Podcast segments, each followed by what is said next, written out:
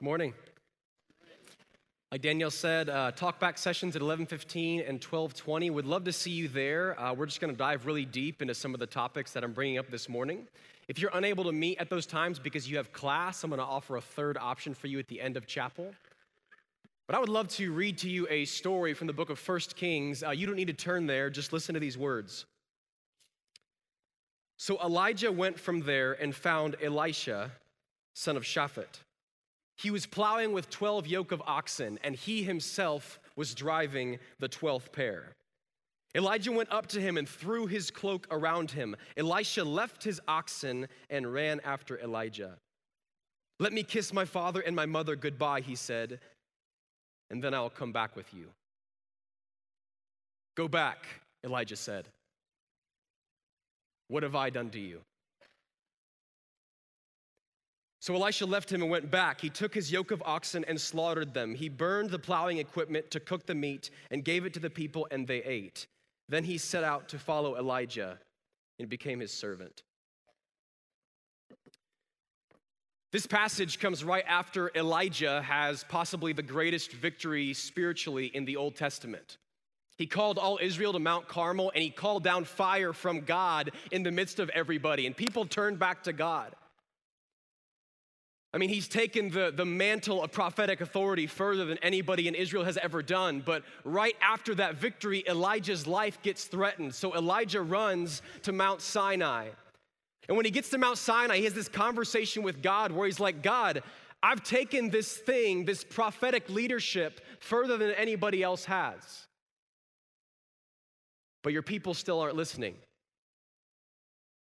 They still want to kill me. And God says, Elijah, you're not going to finish the mission I've given you.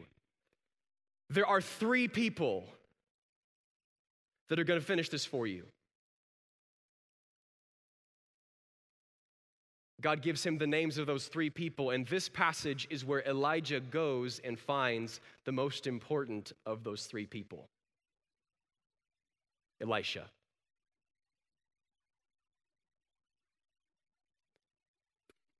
The whole passage I just read to you hinges on a single gesture. Okay? That's all I'm going to talk to you about this morning is one gesture that Elijah does to Elisha. And we get all these hints in this passage that this gesture is extremely important. When Elisha finds Elisha, he says, he takes his cloak and he throws it around Elisha. Now, there's two reasons we know this is really significant. One reason is because the Bible says that after he throws the cloak, Elijah keeps walking. He did not even speak to Elisha, didn't even say anything to him. That gesture carried words. The gesture enough meant something. The second reason we know it's important is Elisha's response is to run back up to Elijah and go, wait, wait, wait, let me just kiss my father and mother goodbye, and then I will follow you.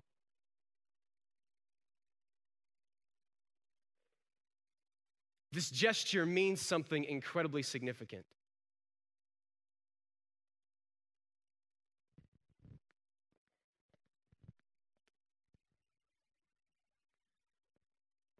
In the Old Testament,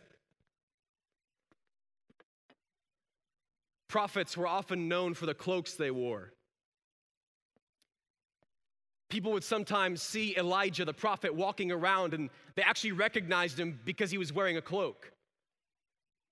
When John the Baptist comes around, people go, wait a second, this guy wears a cloak kind of like Elijah. And, and many powerful prophets like Moses in the Old Testament actually had an object that symbolized their miraculous power. For Moses, it was his staff. For Elijah, it was his cloak.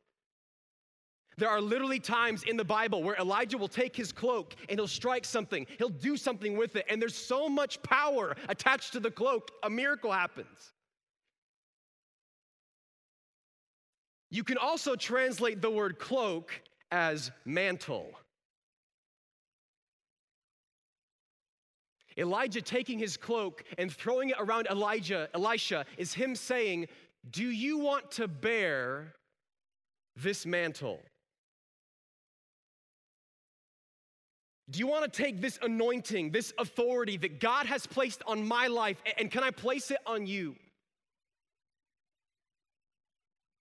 And from that very moment, Elisha is faced with this decision. Is he going to do what his family has always expected him to do, what the culture around him expects, or is he going to take a completely different path and learn to bear this mantle?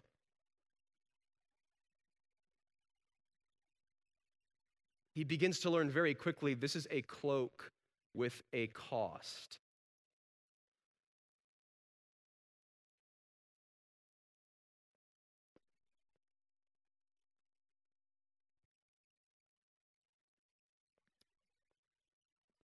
Six years pass. We don't hear of Elisha again for six years. There's a six year gap. The next time you even see Elisha show up in the Bible, it's when Elijah is leaving. It's when he's being taken up to heaven. So you and I could ask wait a second, what's going on? What happens for the next six years? Well, this passage ends by saying Elisha set out to follow Elijah and become his attendant. So when Elijah would walk somewhere, Elisha was right there with him. He spends the next six years with this guy. And I wonder if the reason is because it takes time to bear that kind of a mantle. I mean, when Elisha first began to put on the prophetic authority of Elijah, it probably felt overwhelming. It probably was unbearable. I mean, you and I have this tendency to look at people who are anointed and who God is using for ministry and go, wow, that's really cool. But do you realize that person takes time to cultivate that? It's hard. That cloak is not free.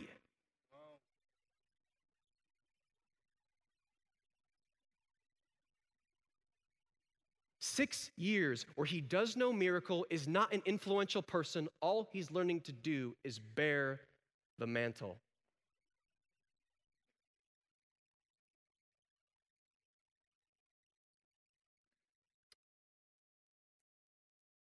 I stood right about there, and this is kind of funny to me. It was actually about four years ago, almost to the day. Stood right there. I was getting ready to preach a sermon as a student body chaplain here in this chapel. And I was in here, there's nobody in the room. I was just praying, working on this sermon, and I'm sitting here and I feel like God poses to me a question. This question became very important in my life. God said, Garrett, do you want to be an impressive preacher? Or do you want to be an anointed preacher? Probably the first time in my life I recognized those two paths might not be the same thing. What if I were to tell you that God is asking you a very similar question? Do you want an impressive life? If you have an impressive life, it means you'll probably be successful. People will probably like you. Uh, things will probably go well for you. But if you choose an anointed life, the path is different. When you choose an anointed life, this is what happens. You walk in places and people go, What is different? What is different? Let me say this. You will walk into places where Christians are, believers are, and they will say, Something's different about you because you've submitted your life to a cloak, to a mantle they have not submitted themselves to. That's the difference, but it is a cloak with a cost.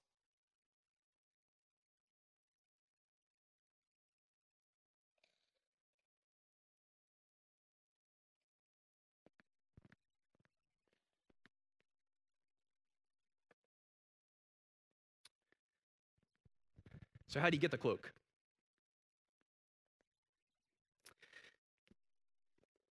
There's this really obscure passage of scripture that I like a lot.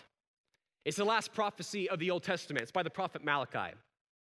And Malachi makes this kind of weird statement where he says, Look, there's gonna come a day where the hearts of the parents, of the fathers, turn to their children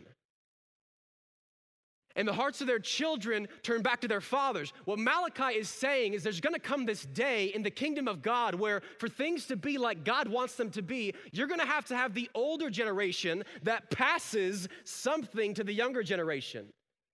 The younger generation is gonna have to say, Look, I know I have passion, I know I have ex- excitement, but that's not enough. I need anointing.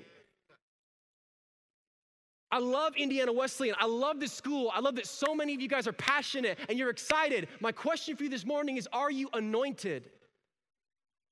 Because your passion will not change the world. Your excitement will not change the world. Good luck, there's already lots of that out there. Anointing will change the world.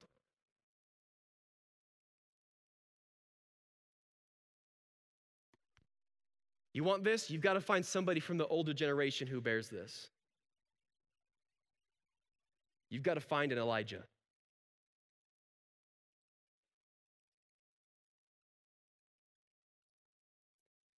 I'm going to be real with you. It's not going to be fast. It's not going to be easy. It will take years.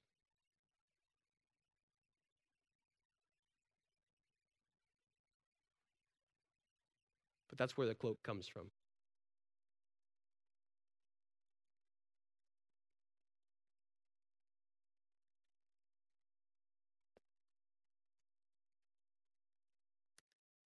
One of my favorite stories comes from Eugene Peterson. He's reflecting on the story of Moby Dick. And if you're familiar with that story, there's basically this, this angry captain of this sea vessel, Captain Abraham, and all Captain Abraham wants is to kill this whale. He's just angry, he's just very vengeful, he just all he wants is that. So there's this one day when their sea vessel sights the whale. They see this object, this thing they're going after, and Captain Abraham's like, we're going for it. So all these men pile into this little whaling boat and they start rowing. And, and the scene that is described is very intense. It's like every single man in the boat is rowing. They are pulling. They're using every muscle possible. Sweat's pouring down their face. They're just going. Captain Abraham's like, harder, let's go, let's go. Rowing, they're getting closer to this vessel and they're getting closer to this whale and closer to this whale. And you're like feeling the tension of this passage. And Eugene Peterson pauses and says, There's one person in the boat who's not moving. There's one person in the boat that is everybody else is rowing. Everybody's taking this vessel forward. There's one guy who's sitting in the front of the boat and he's not working at all. And in his right hand, he holds a harpoon.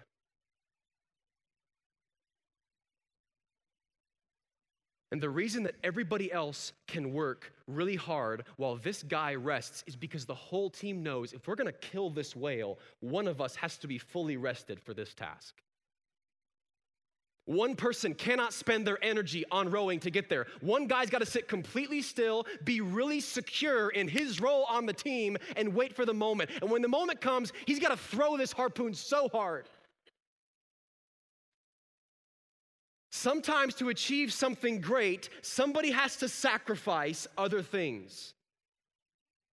To be the harpooner, you have to not be the rower. I want you to think about this. Think about the things that Elisha had to say no to in order to be this prophet. Most people think that Elisha was from a really wealthy family because only a wealthy family could afford to run 12 yoke of oxen in a field. That's pretty wealthy. He said no to wealth. He said no to his community. I don't know if you caught this, but in the passage, he actually sacrificed an animal. Like there's physical sacrifice involved. Okay? Listen to this. This is huge. I do not want you to miss this. This is not a sermon on repentance.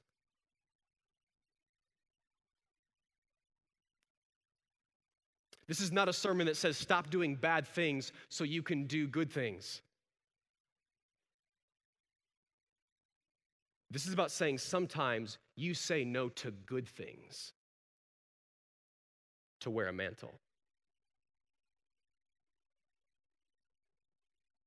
Because somebody's got to be the harpooner.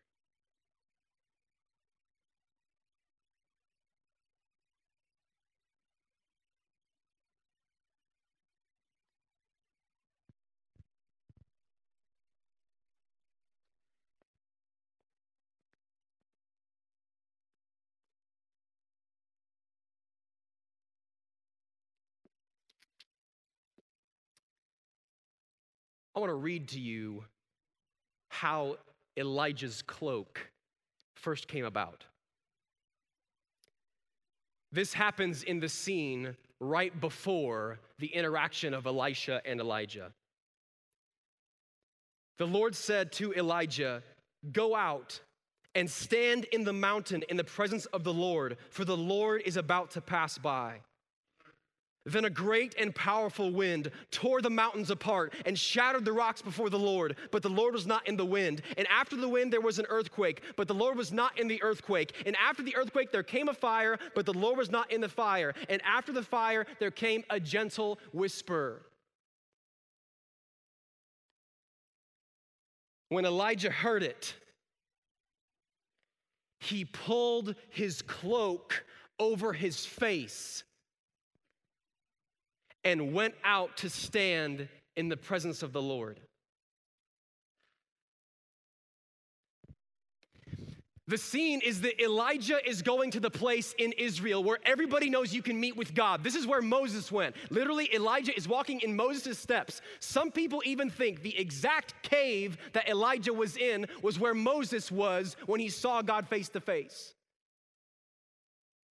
So he goes to this moment, and the presence of God is so real, he has to take his cloak and literally shield his face to not see God.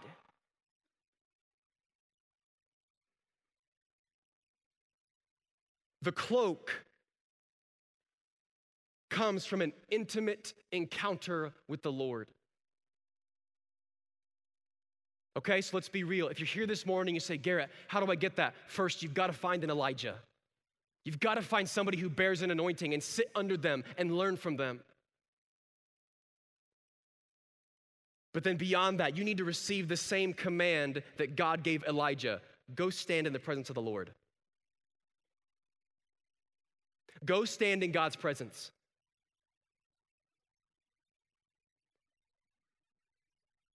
And as you stand there, I sure hope you have happen what happened to Elijah. Because he had to wait. But did you hear what happened when he was waiting? He's waiting and there's an earthquake. He's waiting and there's a fire. He's waiting and there's all this stuff that happens, this wind. And as he's waiting, he's reminded of the hugeness of the God whom he serves.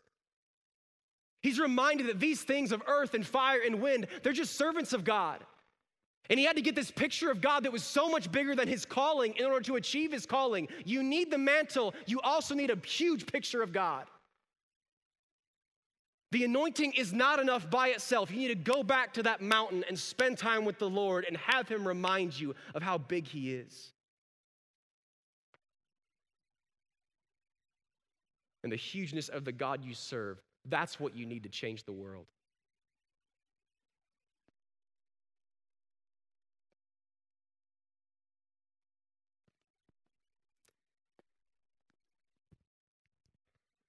Our theme for chapel has been God's will.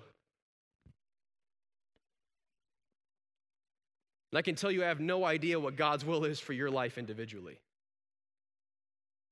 No idea where specifically He wants you to go, what He wants you to do. I can tell you this. If you want to walk in the will of God, you're going to need a mantle of anointing. And you're going to need a picture of your God that is way bigger than the task He's called you to do.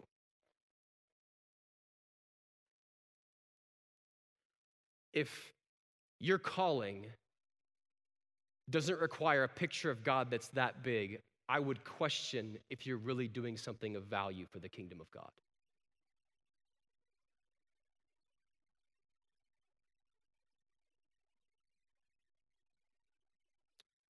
Like to invite the worship team back up.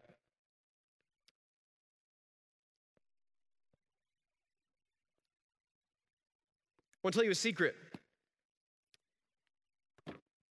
You might be surprised to find something out. Elijah never anointed those three guys that God told him were going to succeed him.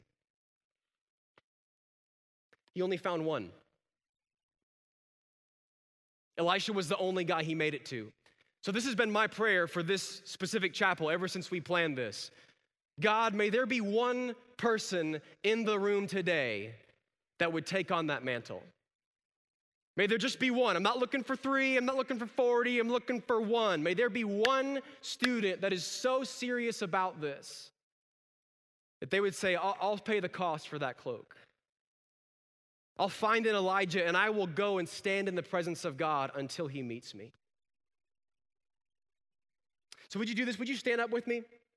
The worship team's gonna come out and lead us in a final song. And all I wanna have you do is just enjoy this song and just sing it back to the Lord. Whatever you need to talk to God about, whatever you need to say. But specifically, we're not doing a, a specific response time necessarily because this is not something you get in a moment. You don't come to an altar and you've got it. This takes years. This takes time. That's why I want to invite you to the talkback session because up there in the second level of the chapel auditorium for this talkback, we're going to really dive into how do you stand in the presence of God, you as a college student. Let's pray together. God, I thank you for your calling on our lives. I thank you that you're not calling us to mediocre things, but to huge things, things that require a mantle.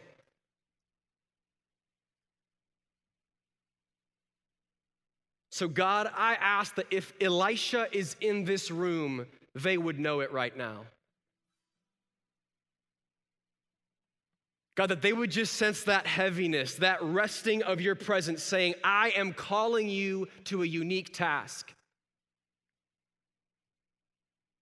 I pray in Jesus' name you'd raise up people on this campus that are willing to pay that cost and sacrifice.